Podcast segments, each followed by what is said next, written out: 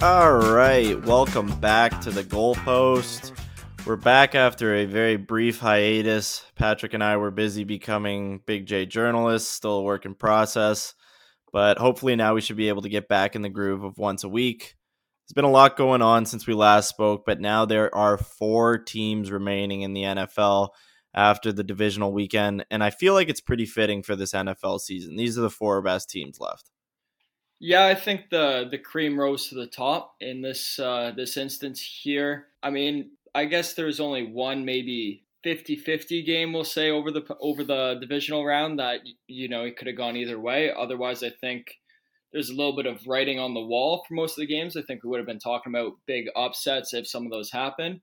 But looks like the favorites, except for one, are going to be in the conference final. Yeah, it's definitely easier to say for the NFC than the AFC, but the Chiefs and the Eagles on Saturday certainly showed that, and then on Sunday it seemed to show that as well. Buffalo was obviously maybe that fifth team, that fourth team that people would have had in the mix, another year where they come in as Super Bowl favorites and fail to do so. I mean, we'd be remiss not to mention it off the top. It's got to be disappointing in Buffalo this week.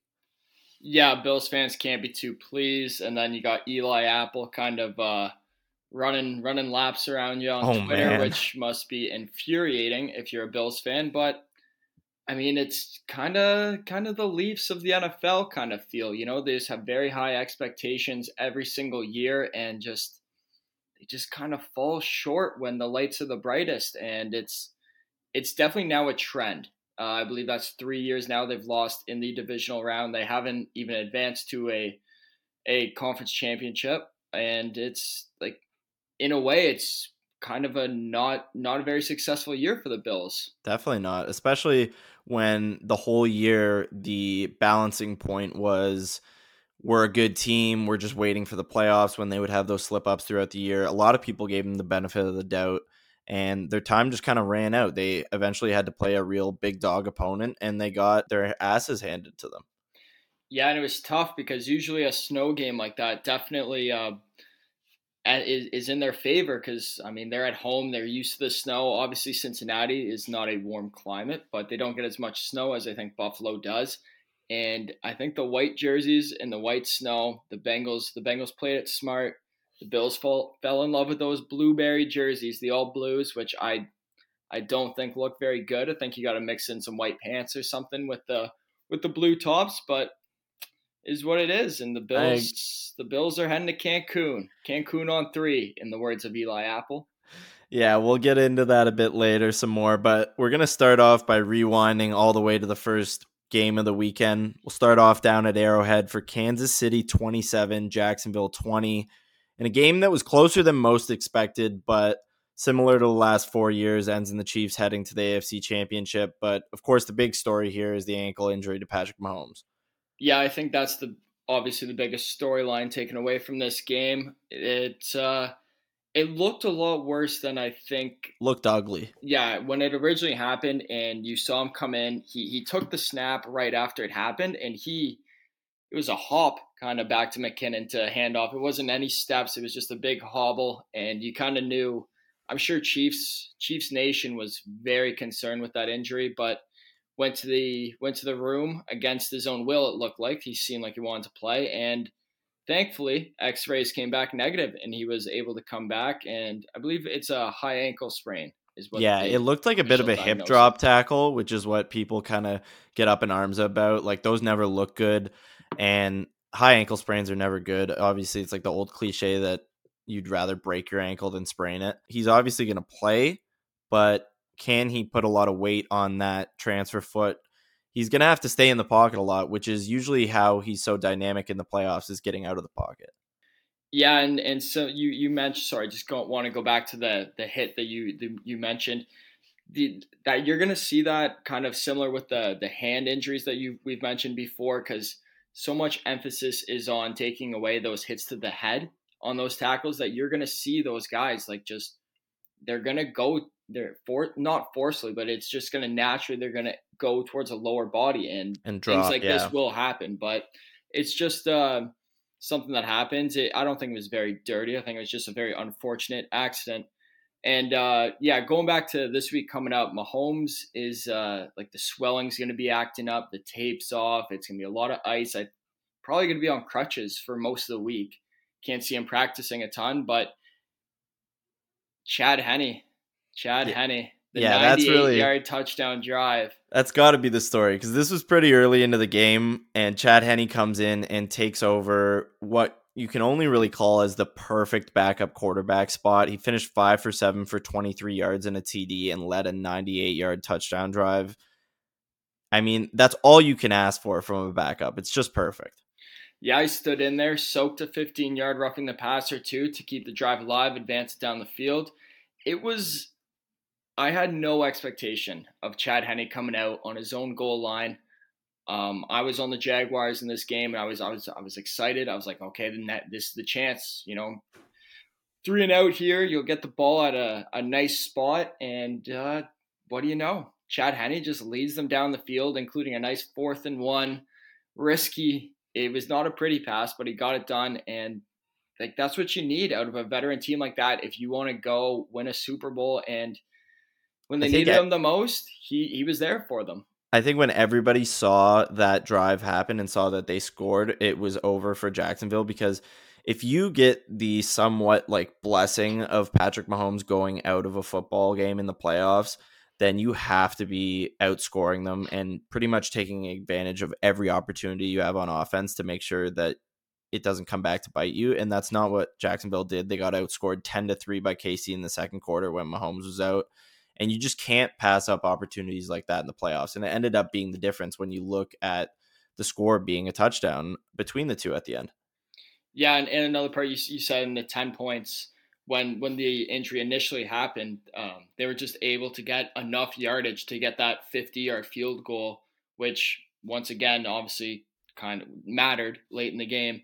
But I think another major piece as to why the Chiefs were able to kind of just win this game was they found a running attack. It took them a while, took them all year, but we've seen this Chiefs team down the stretch be able to use two running backs in two different ways to have a two-headed threat with Isaiah Pacheco and Jerick McKinnon. And they're fast. It's beautiful when something like that gets going. It took them a while, don't get me wrong. They didn't really have a running game in the first half of the season, but now it's kind of firing on all cylinders, and you got to feel comfortable with that, knowing that Mahomes is going into this next game injured too, because it's something you're definitely going to have to lean on against Cincinnati. Well, I think I was going to mention that later on in the AFC Championship preview, that I think we're going to see a lot of relying on Pacheco and McKinnon to carry the load in that game. Big time. But yeah, Jacksonville really just squandered kind of their two chances to mount the comeback, aside from Mahomes even being out. The first was Jamal Agnew fumbling inside the Chiefs 5 with about 5 minutes to go. And then another when Jalen Watson makes that one-handed interception near midfield right at the end. It was just crazy. But the Jags offense just seemed to get into rhythm truly way too late into the fourth quarter, and it just wasn't enough to be able to build that comeback. And it was kind of the mistakes that you expect from this team where they're at in their development. Yeah, almost not as crazy as a script as last game, against the Chargers, but they just kind of got out of the gates slow on offense. They weren't able to it just didn't look smooth out there. They seemed like they were fighting for every yard they could get. But in the second half and late in the fourth quarter, they looked like the team we saw in the second half against the Chargers and the team we saw pretty much for most of the second half of the season. They can get it done on offense when Trevor finds it. But unfortunately, it wasn't nice out of the gates. Trevor had to throw the ball 39 times. Obviously, the interception hurt a lot. But, I mean, overall, you can't be too disappointed in the effort put out by the Jaguars in this game. No, and overall, pretty incredible season for Jacksonville too. They had 8 wins as an underdog, which was tied for the most in the Super Bowl era. They go from back-to-back seasons picking first overall to reaching the divisional round. Doug Peterson's building something over there, and I think Lawrence takes another big step next year. He finished with 217 yards and a passing touchdown in this loss. And I think that there's obviously more that this offense could have done, but they're right there. They're going to be a team, especially in a division that looks to be wide open in the next few years, that players are going to want to play in that system. People are going to be more attracted to go to that team. I think there's some buzz building around Jacksonville. Oh, for sure. I don't see how they wouldn't be the favorite to win that division next year and repeat as AFC South champions, with Tennessee being in a very weird spot where they are either going to have to commit to the full rebuild or find pieces to retool. Indianapolis searching for a starting quarterback, and Houston in full rebuild mode right now. So Jacksonville's in a great spot. I think Doug Peterson should get some consideration for coach of the year. I don't know if he should win it, but I think he should be in the conversation because he did one hell of a job with this young, inexperienced team and brought his veteran presence and just kind of a fun football guy energy to this locker room. And Jacksonville, they responded well, unlike last year with a little bit of a mess with Urban Meyer. So yeah, it was nice, definitely. I'm sure, for these players to have stability. Yeah, definitely more positive. Stability is a great way to put it. But on the Chiefs side, I mean, it's just getting ridiculous that we could belt out 15 stats about their greatness right now, but I think that'll just dull the point more than anything. They've effectively become the new Patriots. That's not a new or hot take, but the Chiefs are now the standard of excellence in the AFC. It's 5 straight AFC championships now that they've played in. Mahomes improved to 5-0 in the divisional round. I mean, they just looked like a well-oiled machine, which is usually what you come to expect from them in the playoffs. Yeah, they're the new Patriots minus the Super Bowls, though. Yes. That is one thing that we are able to knock on the Chiefs. Maybe the only thing, actually, because they are just about perfect in every other facet of the game. But yes, this is a huge game for Kansas City coming up. We'll get more into it later, but they're always in the AFC Championship. I think every year it's kind of it's the Chiefs and who's going to compete with the Chiefs, who's going to give the Chiefs a run for their money. I think Jacksonville did the best they could, kept it to a touchdown in the final score. But overall, it's just, can Kansas City kind of get over that hump, just get into the Super Bowl, start winning more Super Bowls, and then I think we'll have a very real talk about the dynasty kind of. Definitely, yeah. They got some work to do still. They got some food left on their plates. The crazy part is Mahomes is still so young, and it's pretty much the age to look at for this dynasty would be Kelsey's age, I would assume, for that to have a tight end receiving like that. So they pretty much go till as long as he can be at the highest level. No, that's a great point. But we won't get too deep into the previews yet. So that'll actually take us down to the link for Eagles 38, Giants 7, where any doubts about the Eagles' preparedness or Jalen Hurts' shoulder were just silenced. A dominating win. Dominating. It was over from the start. When I saw Jalen Hurts just kind of open it up early, I had no more questions about how that shoulder was. I think Philly fans were just a huge sigh of relief when they saw that first throw, 40-yard to Devontae Smith. Yeah, they're like, okay, he's doing just fine. So they were very smart. Unlike the Chargers late in the season, they rested him. They didn't force him into situations they didn't need to, which they'll be very thankful for. But yeah, it was just all Eagles the entire game, right out of the gates. The Giants just didn't have any answer to anything Philly was doing. Yeah, the Eagles looked like a rested team, understandably so, but sometimes you never know with one seeds and how they treat the off week. But their offensive line looked great. They were just shoving the running game down their throat. It looked like two different leagues, basically. The Giants just had nothing. Good coaching can only get you so far. Daniel Jones, he didn't look like what Giants fans were, I think, optimistically hoping for this week. I think they were expecting someone who really wasn't there to come out and save the day, and you just can't do that against a team that's built this well. That was the last 2 weeks were the Daniel Jones experience to a T, really. Yeah. Shows glimpses of being an amazing quarterback, can take your team to the playoffs in the future. You can win with him. Showed you that against Minnesota. Had maybe his best game of the year, or for sure one of them. And then next week, the pressure's on, all the lights are on, divisional game. And it was just a terrible performance out of Daniel Jones. The moment just kind of seemed too big for him. which is unfortunate because I kind of root for him. He just seems like a harmless Duke grad just trying to make it in the league. But it was not good for the Daniel Jones fan club. Yeah, and the Giants looked nothing like the Giants who beat the Vikings last week, which is a bit of who they're playing and a bit of how they played. I think it was a bit of a mixed bag, but they failed to get Saquon going again. I feel like in this podcast, we've probably said that sentence 40 times. The Giants failed to get Saquon going. It's the New York Barclays. Yeah, 9 for 61, which makes Jones trying to pass pretty much impossible. It's really hard for them to get anything going against a defense that's that good where you don't have anything going on the run. And it makes Jones, who's already interception prone, just fall into those mistakes. It's giving them too much fodder to work with. Yeah, they couldn't do anything really. And it's hard to even analyze because there's not much there. Yeah. What happened is I think they tried early with Saquon. He only had nine carries in the entire game. And it was just not pretty because they got down so quick and the margin of the lead was just getting bigger and bigger, and they were getting forced into obvious throwing situations. And then the Eagles could just sit back. You only had to rush 3, 4, didn't have to blitz. And I mean, it just worked. Like the Eagles just had the game plan. They were rested, like you said. And in this case, it was rest beating the rust in the Eagles. Definitely. And I think that this brings about a bit of a weird limbo kind of area for the Giants, because by all accounts, a successful season. They're certainly ahead of whatever schedule they really had this year. But now it becomes interesting with Saquon and Jones needing new contracts. Like it's definitely a conversation for another day, but it's going to be interesting what they do, because they certainly don't have the same commanding asking price after that game, right? Like that just, it kind of tanks it a bit.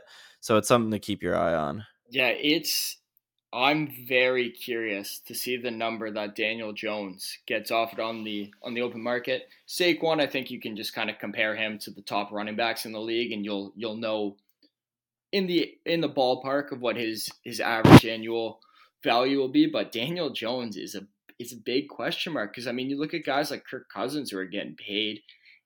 I would throw Daniel Jones in a Kirk Cousins-esque kind of category. Certainly. Maybe Derek Carr, who's also kind of getting paid a lot of money. So we'll see if Daniel Jones kind of takes that hometown discount to ensure that he's a starter next year with the Giants. And it might be a smart business decision. Well, it's interesting. You said we'll talk about it later. We'll get into it in the future. But yes, that's definitely for Giants fans. That's kind of all you're focused on in this offseason. Yeah, really. In the present, it's hard to not be focused on the fact that there have been only 4 more lopsided first half playoff shutouts in NFL history. There's a bunch of those just really depressing stats for Giants fans. I won't rub it in too hard, but that was really the most resounding win of the weekend. I don't think there was any questions about that, which brings us to Sunday. Wait. I gotta. Did you see Nick Sirianni in this game? See, I didn't even know. If I wanted to get into this, because I might go off on a tangent, but we have to talk. The Michael Jordan comment after the game, just being like, "Yeah, Jalen Hurts like dealing with Michael Jordan. He seems like somebody who wants to be liked so bad." Yeah, so I was watching this game with an Eagles fan, lucky enough for me. And I'm seeing Sirianni running up and down the sidelines. He's like in the end zone sometimes celebrating touchdowns. He's yelling at fans.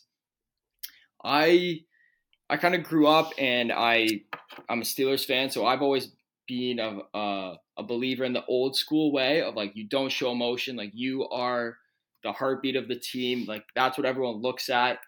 And I guess you're in this new age kind of with McDaniel, and you know, ripping jewels on the sidelines. Like I don't like that stuff. I think that's immature. I think it just, I don't know. There's something about it that doesn't sit right with me. And I think I asked the Philly fan what he thinks of it, and he says he doesn't mind it, but I think that's just kind of the Philly scumbag in them a little bit. Like they just, when they're winning it, nothing matters. Yeah, it's interesting, because I think when you even look back, it's such a cliche, but when you look back at the past, I don't know, 10 years of Super Bowl winning coaches, It's all pretty much no bullshit guys. Yes. Yeah. And I think that, especially on the sidelines, I guess press conferences aside, I do like, because by all accounts, or by most accounts, McDaniel's pretty serious just in front, just in terms of how he looks, like front facing and all. I agree. But I totally agree where you're supposed to be the heartbeat of the team and the pulse of the team. You shouldn't be ever really getting too high or too low, because then players are looking to you, I think, maybe as, or at least trying to read those vibes off of you almost. And then when shit hits the fan, how does that look on the other side of things? Exactly. And it's the coach has to take the blame for everything and anything that happens to the team, good or bad. And it's, you know, it's fun. It's working right now for Sirianni, but the second it isn't, and you're pulling those antics, like the media is going to go at you pretty hard for that, and you're just going to have to answer for yourself. It's not the team, not anyone. It's going to be you. And I mean, we'll see. He's done quite well so far with his act. So, you know, best of luck to him. Yeah, we'll see. But like I said before, we'll now get to Sunday. Starting with what many anticipated as the best matchup of the weekend, which ended up really not being that. But Bengals 27, Bills 10 in an absolute whomping by Cincinnati, who possibly had the most bulletin board material, however self-imposed it was, but came out firing out of the gates. And Buffalo really never looked like they were even in the game. Game was pretty much over in the first quarter. Yeah. Buffalo looked like they had nothing going for them, really. Cincinnati came out of the gates, just looked bigger, faster, stronger, and just you got the vibe that Cincinnati could do whatever they wanted to Buffalo. And Buffalo, it wasn't as bad as the Giants-Philly game, but it kind of felt the same, where it's just Buffalo had no answer for what Cincy was giving it to them. And it showed in that game. I feel like the score honestly could have been worse than what it was. I mean, we'll get into definitely. I think the snow ended up really being the difference between that. Oh, for sure. And it was Davis Sanchez. One of the in between half or quarter was talking about how like they're playing the Bills are playing a zone, and because of the snow, like they couldn't redirect and change positions and, you know, turn as quickly, and they were just getting burned, and they just never adjusted to that the entire game. Leslie Frazier and that defense, they just kind of got exposed, really. Totally. And they never looked in control, and the defense was probably the biggest part of that. I mean, offense, you can scratch together and claw back from in a game, I think, a lot easier than you can as a defense, especially when you're not making adjustments like that. And when you can't stop a single thing, you're just letting an offense in Cincinnati, who loves having long drives like those, just stay on the field for like the whole game, right? Like you felt like Cincinnati's offense never got off the field. And then once Buffalo's offense did shuffle out there, they had a quick 3-and-out and couldn't get into rhythm. And then it was just a repeat. Buffalo, their fans, you guys need to listen to this. You can't win in the playoffs without a running game. You just can't. And I thought the Bills were finding something with James Cook late in the season. Singletary, we talked about it a lot. Yeah. And it looked good. You were getting these guys both over 50 yards a game. Like that's what you need. And then Josh Allen will chip in too. No one had more than 26 yards in this game, and Josh Allen was the leading rusher once again. The recipe's pretty simple for winning in the playoffs. You got to play good defense. Bills didn't do it. You got to run the ball and kill clock. The Bills didn't do it. What did Cincinnati do? Ran the ball, killed clock, played good defense. It's they never learn. It's been the same team. Obviously, Von Miller hurts. I'll say definitely. That.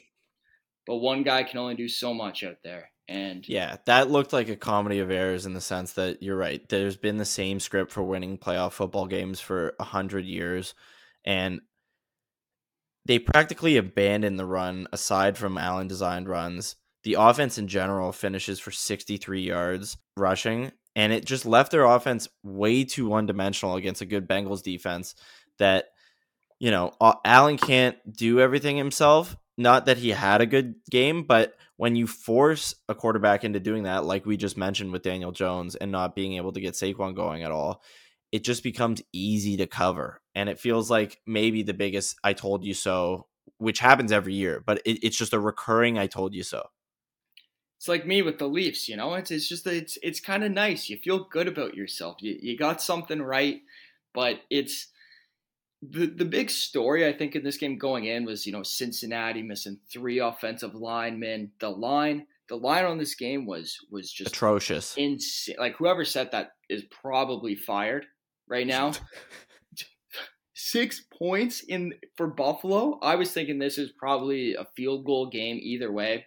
Probably the Bills would get it because they're at home. It was such a bad line that you were convinced that it was a rat line. Yeah, and that Cincinnati was the square pick.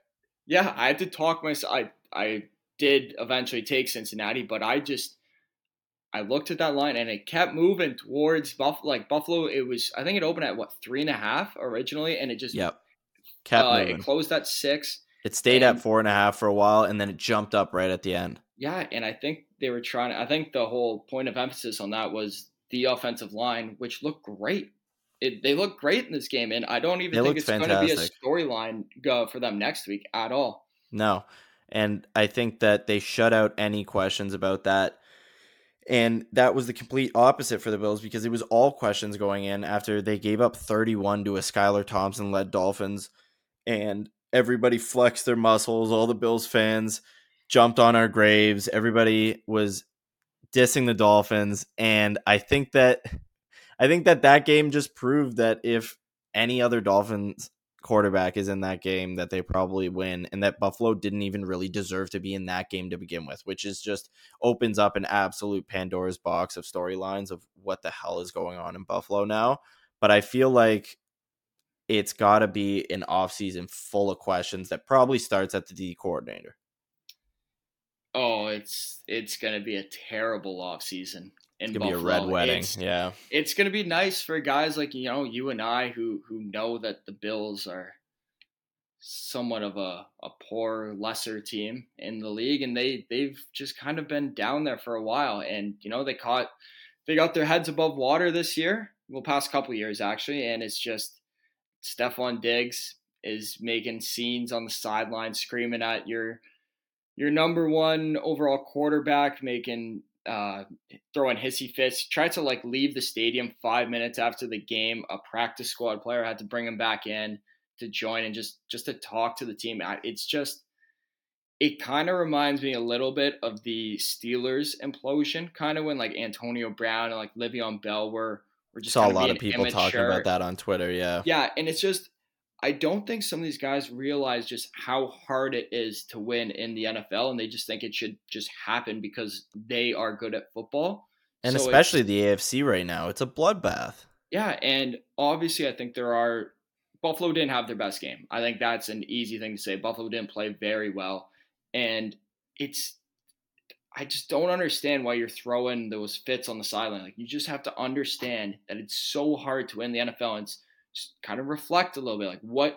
What did we do wrong? What can we do better? So hopefully the general manager, I don't think defensive coordinator is going to be Leslie Frazier will be fine. But I think you certainly need to just kind of look at defense really, because obviously Von Miller was out, Hurts, but the defense was just kind of getting torched a little bit out there. And obviously the snow is a factor, but I don't know. A lot of questions going on in Buffalo, and it kind of starts with, is Stephon Diggs going to want out?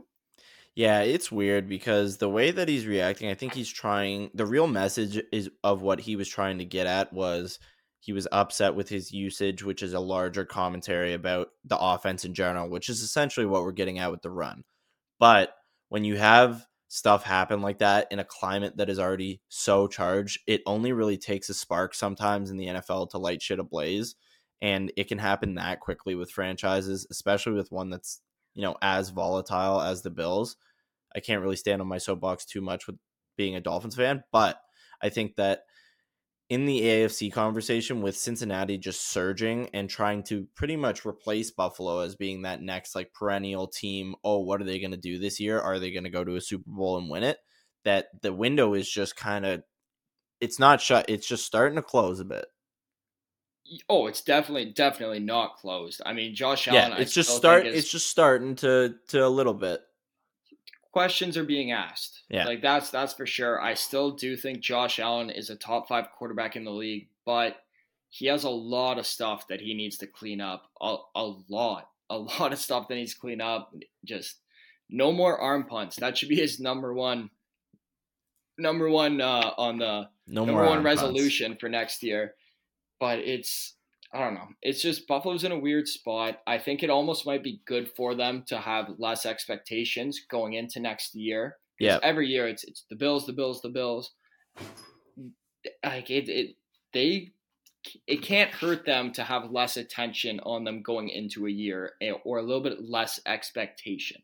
Definitely. I think, yeah, hate to bring up the Leafs, but also a Leafs effect. Very true. They're very similar, Damon. They're very similar. But that wasn't the only game on Sunday, as we have another team in a very weird spot now with the Dallas Cowboys, as the 49ers win 19-12. I think everybody knew that the Eagles and the 49ers were going to be the last two teams out of the NFC, but I don't think anybody expected it to happen in such a funny way at the end. I don't think I've laughed that hard at a final play or even a play in the NFL in a really long time. And it took so long to develop too. Like, just watching that knife go through the Cowboys took so long, and it gave enough people time to go, oh my God, look at what's about to happen. So I don't think anybody missed it. No. And I was just sitting there in silence. I mean, I wasn't reacting. I was just in my head. I was just, what is happening? I just had to keep checking. And it's the first one since the infamous Colts play with Pat McAfee against the Patriots, and it was they had a completion, but in the end it was still the laughing stock of the league.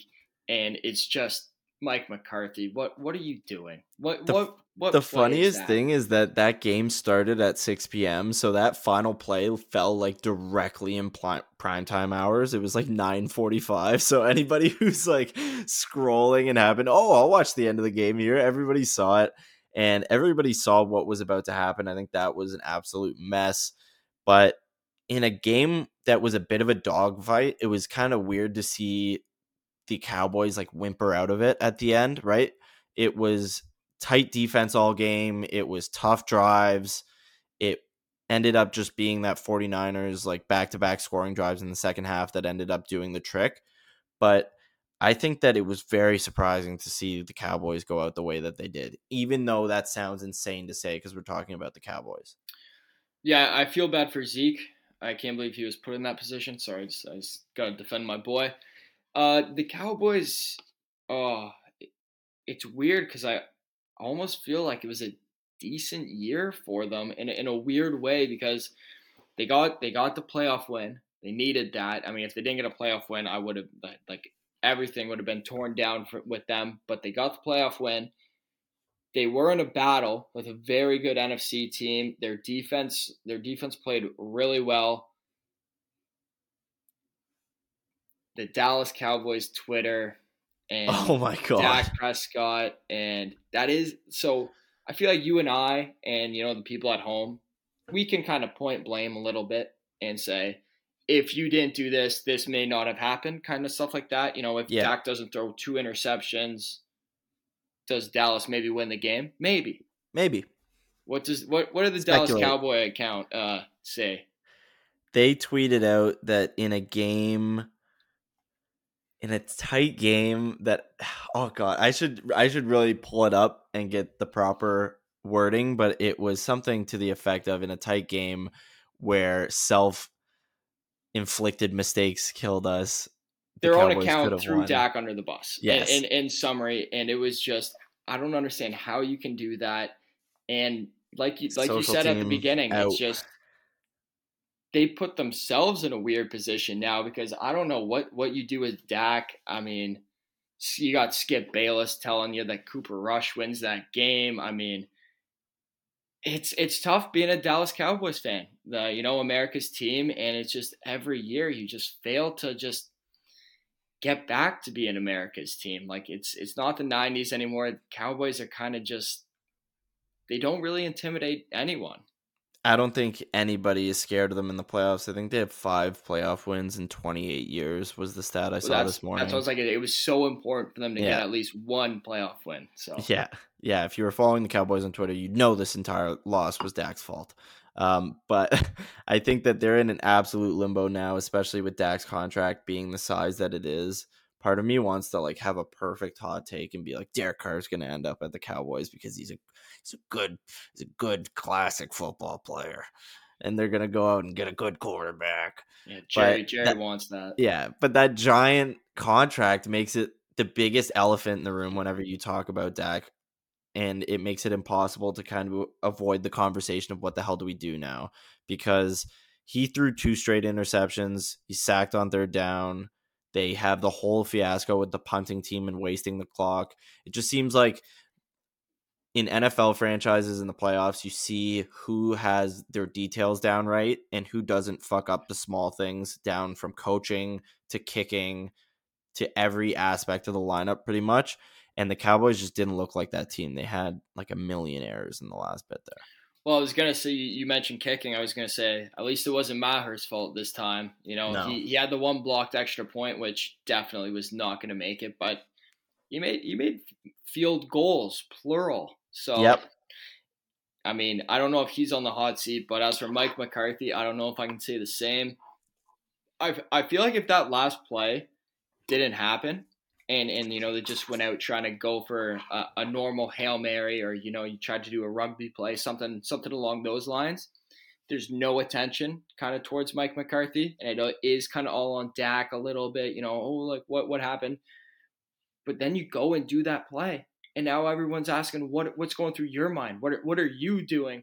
And he put himself in a place he really didn't need to be. And now I think there are, maybe not a lot, but there's definitely questions about what's going on with Mike McCarthy. Will he be the Dallas Cowboys head coach next year? And frankly, I don't know. I could see it happening either way. Yeah, I have no idea either. It's such a weird organization to follow too, because of how sporadic and sometimes random their moves seem, because it's Jerry at the helm. Jerry seems like it's a fan. He's just a fan of his team, and he just quickly overreacts to stuff. And I'm surprised, you know, like nothing's happened yet, because it's all quiet on the Jerry front for now, but it won't be for long. Yeah, and it would be remiss not to really get into the 49ers here. I mean, we've been a Brock Purdy podcast from the start. Everybody knows this. Purdy started that game looking a tiny bit more like a rookie, and I think that, if anything, he just got more comfortable throughout the game. When you have a situation where your best kind of drives of the game are towards the end, I think it's better than it being the opposite way, of course, right? And he leans on his guys. Like, he leans on Kittle to make plays like that. He leans on McCaffrey to get huge yards. He leans on Ayuk, and it's exactly what you want out of him right now. Yeah, that was a huge game for Brock Purdy and his development as a quarterback in the NFL. And like you said, he just knows how he's got weapons, and he's able to use them. And he takes what I've noticed kind of from the difference in offenses with Purdy at quarterback as opposed to Garoppolo is Purdy's not afraid to kind of force it into a window with McCaffrey there or Kittle there. And because he's not afraid to do that, their offense is a little bit more explosive, because you're allowing these guys to go out there and make a play. We saw with Kittle on that huge bobble catch. That was the thing of beauty, the focus, everything.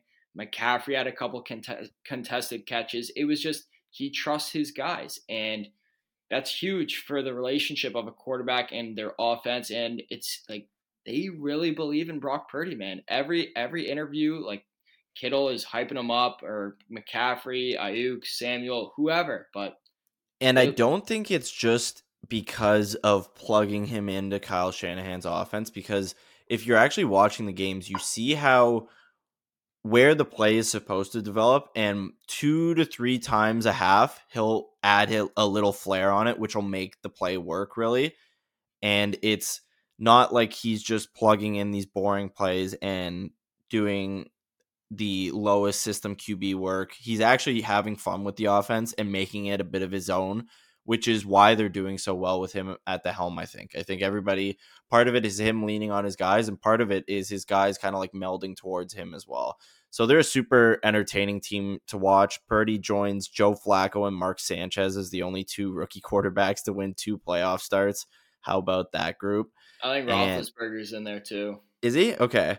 And yeah, he would have been definitely. He definitely he probably would have had more than the two playoff wins. Oh, there, yes, right? Yes, yeah. Yes. So the Cowboys lose for the record 7th straight time in the divisional round and have failed to make it to the NFC title game since winning their 5th Super Bowl title in 1995. That's such a funny stat. It's a hilarious stat and just a bit of a bad taste in your mouth if you're a Cowboys fan.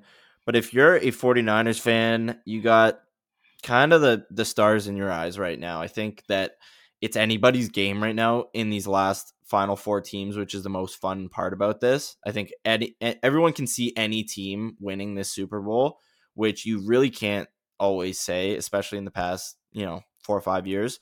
So I think it's going to be exciting. And we got our AFC and NFC championship talk up next.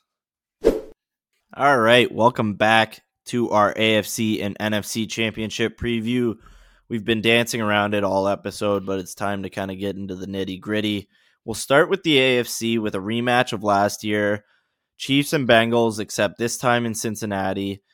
Death, taxes, the Chiefs are in the AFC championship game. And after all the neutral site talk, none of it matters. Just two of the best teams in the AFC going at it. Yeah, it's a rematch of last year. It's just could be the future Peyton Manning versus Tom Brady kind of action in the AFC that we got pretty much our entire childhood. People are asking. Just throwing it out there. I'm not saying it's fact, but it's a possibility. But yes, this game, it's – I mean, I kind of thought the way Cincy was trending, they would kind of find a way to get here. And, I mean, it's no surprise that Kansas City's here. Maybe the only surprise is Mahomes has that ankle and they're able to win that game. So obviously going into this game, that ankle is number one on all talk shows, number one on all headlines in the newspapers, but he's playing, right? Yep, big time. Yeah, like there's no question about it. They have him listed as questionable, I think just for safety, precautionary reasons, but I don't see how Mahomes doesn't play. He'll be doped up off a bunch of Toradol, taped up, and we'll see. But we'll see how limited his mobility is. We've mentioned it earlier. He's probably going to have to be more of a pocket passer this game. Big time. I think that's the one storyline is how Mahomes does as a pocket passer and how he kind of shifts his game around not being able to be as laterally moving and having those quick pitches off when he drags people towards him.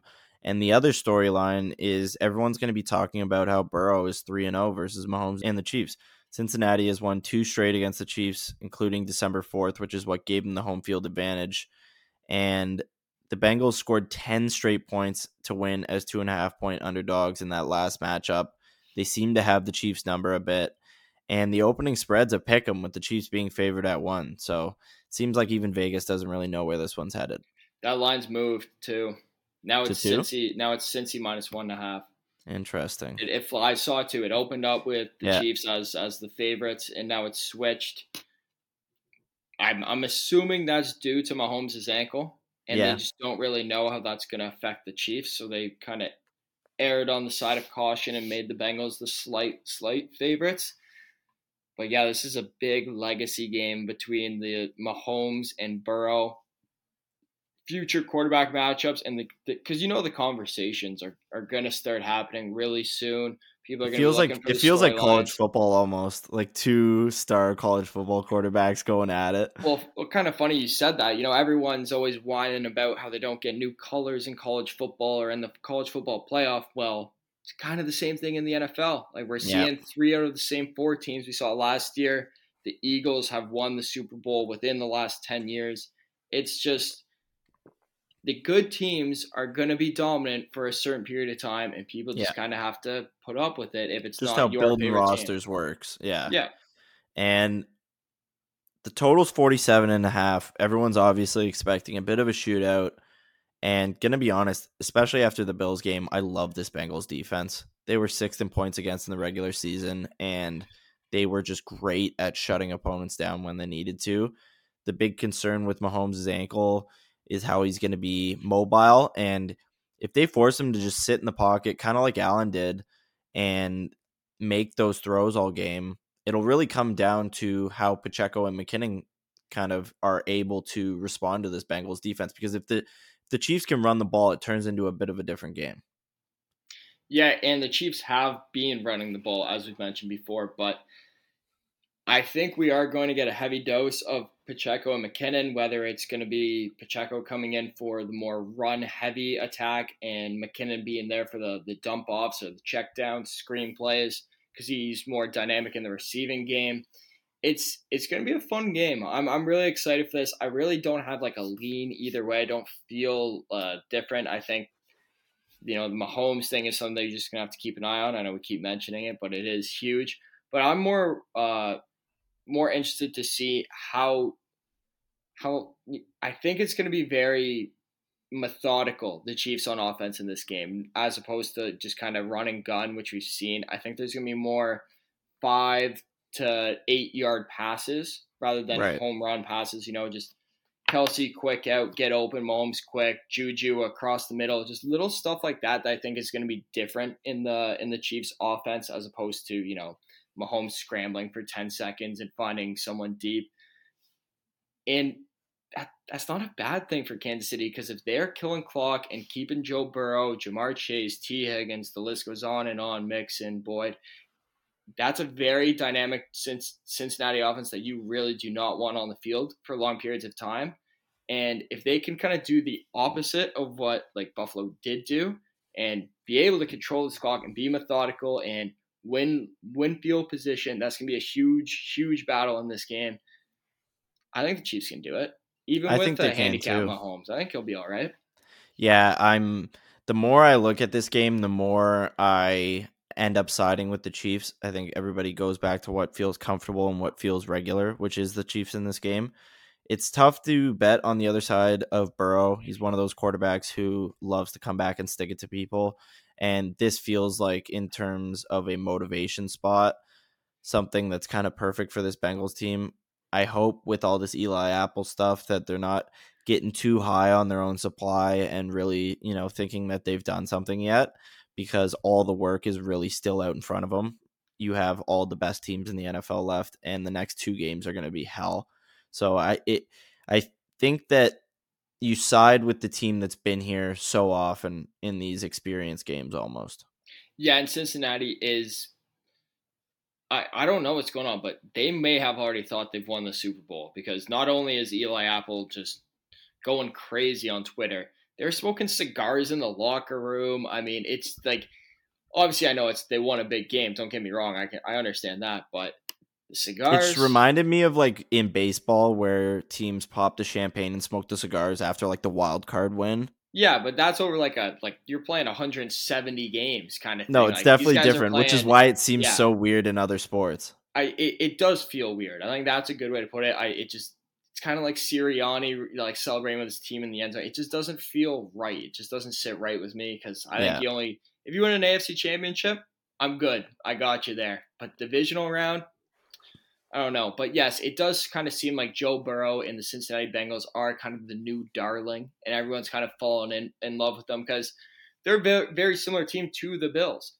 Like just kind of always been an underdog, kind of a lower level team. No one really thought about them. They're just kind of out of the spotlight, and then they get their quarterback. They get a fun wide receiver, good defense, running back, and now everyone's fallen in love. And I think a lot of people are going to be caught up in the Bengals hype, and who's been there the last 5 years?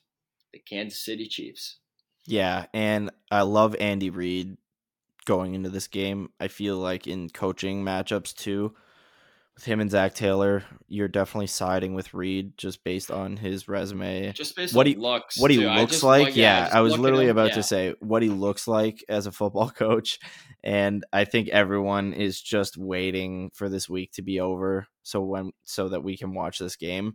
And the same goes for the NFC Championship. Let's get into it. We got two absolute behemoths here with the 49ers and the Eagles. 49ers haven't lost a game in more than 3 months. Have won 12 consecutive games since October 23rd loss to the Chiefs since they put in McCaffrey into this lineup. And this is just the matchup of all matchups. Yeah, I think these have been – the AFC was a bit of a toss-up. I think these were the two teams that were destined to meet in the NFC Championship pretty much all year. I think we kind of knew these were the two best teams. Since October. Yeah, it was, you know, San Fran got off to a little bit of a slow start, but once they found it and then the McCaffrey acquisition, you knew that San Fran's going to be there late in the year, and they are. And here we are. It's, I believe the Eagles are 2.5 point favorites in this game at home at the link, and boy, it's going to be a test for Brock Purdy and Lincoln. I'm worried. I'm not hand up. Yeah. I'm worried for our boy. But he's played in big games before, conference championship. You know, I think last week was the biggest of them all. Yes, yeah. I think last week was a very big learning experience for Brock, and just not everything's going to come easy to you, and you're going to have to work for it. And in the two 49ers playoff games thus far, like they've shown they can win two different ways. They can dominate you in everything, and then they can win ugly too. Like they'll get it done in the nitty gritty. Their defense is something that they can just rely on, and I can see this game going anyway. Either way, I think I'm quietly more excited for this matchup than the AFC matchup. Me too, and I think that if you can beat the Eagles on the road in a championship game, then the Super Bowl must almost feel like a cakewalk in terms of setting and atmosphere in that sense. Obviously, the Super Bowl is a different animal, but this is really the test, right? If there's any questions about Brock Purdy being a rookie and not being able to rise to the occasion, we're going to find out early in this game. And that's because these two teams just don't fuck around. It's going to be easy to find where the weak chain is. The Eagles were ranked number 2 in defense in the regular season, number 3 in offense. 49ers were number 1 in defense and number 5 in offense. These are the only two NFL teams ranked in the top 5 in both categories this season. And I think, like I said, you're going to find the weak chain fast in this game. Yeah, and I think a lot of it comes down to, I think a lot of us know kind of by now what we're getting out of this Brock Purdy-led 49ers team. A lot of defense, a lot of quick throws, don't make mistakes, kind of stuff like that. The Eagles have been kind of a wild card all year. But I think when they come out and they play their best game, I do think they are the best team in the NFL. But they don't always play their best game. That's the biggest thing. You know, they're in dogfights against the Colts and the Bears in the regular season, and then they go in there and just dismantle the Giants in the divisional round. So I think if they play the exact same game they did against the Giants, they will win this game. But I also don't know if the San Fran defense will allow them to get those easy throws. And you know what I mean? Like Jalen Hurts is going to probably have to do a lot more with his legs and scrambling in this game as opposed to what the Giants brought at him. Yeah, and I feel like everything in this game starts at the line on both sides of the ball. Eagles' defensive line is incredible. 49ers defensive line is probably even better. And the same goes for the offensive lines, right? It's hard to find really any weaknesses in both for each team. So I feel like game breakers are going to be kind of the difference here. Like if you can't block Nick Bosa, then that quickly becomes a problem. And if Hurts his shoulder, like if he catches one of those bad Bosa tackles and his shoulders all of a sudden, like, you know, how does Sirianni respond? How do you do with a Gardner Minshew in that game? Because there's a million ways this game can go. And I think that both teams are so good at mitigating all those other factors and getting things down to the details that it's really just going to be who plays the best on Sunday is going to win. Which sounds like a lame take, but no, you know what I mean? It's a good take because, I mean, I think the Eagles are only getting these points because it's at home, and at home's worth, 2.5 points. So yeah, I think it's as even as it can get. There's no injuries. I mean, obviously the Garoppolo, Trey Lance stuff, but that happened a while ago. Like they've been playing with pretty much these exact teams for the second half of the season. Like they're all comfortable with each other. You mentioned, the offensive line for the 49ers, like Trent Williams is blocking for Brock Purdy. So, he's probably not going to be get hit on the blind side. Lane Johnson, Jason Kelsey for the Eagles.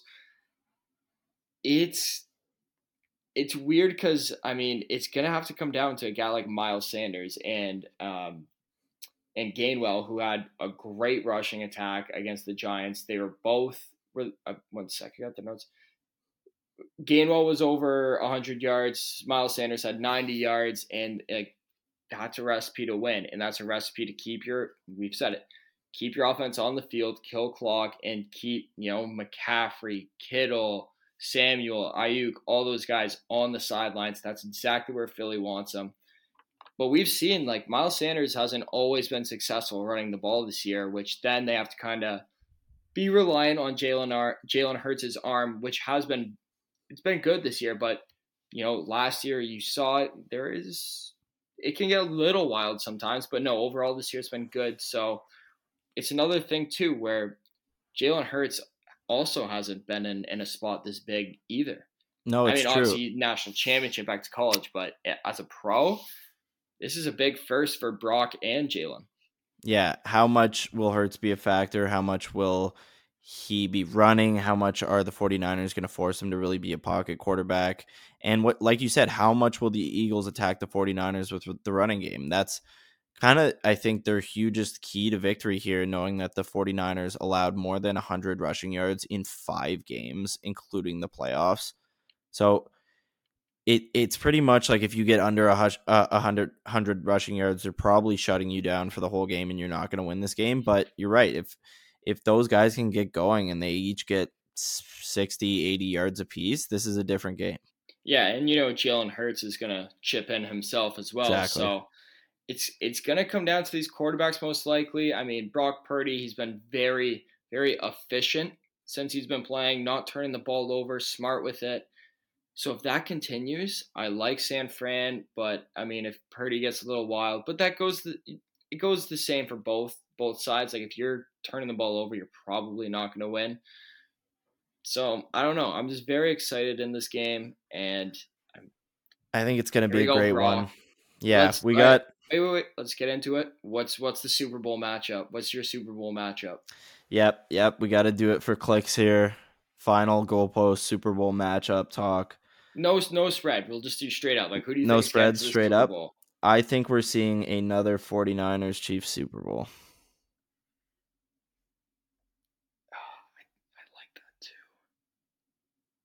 I don't know. I'm going to go Bengals 49ers. And the Eagles are definitely going to win now that we're both on the... Yeah. The Eagles... Bulletin board material. Everyone listening right now, the Eagles are the play. Don't have a lean for you in the AFC Championship game, but the Eagles are the play now. Yeah. Bulletin board material down in Philly for them. But I think that does it for us today. We've gotten through a lot of football. There's a lot of great football to still be watched, and soak it all in. These are, this is the second and third last game of the season, so get into it this weekend. Yeah, great game starts too. 3:00 and 6:30. Nothing Beautiful. Better than that. Enjoy the Beautiful. Weekend. Yep, enjoy. See you, Patrick. See ya.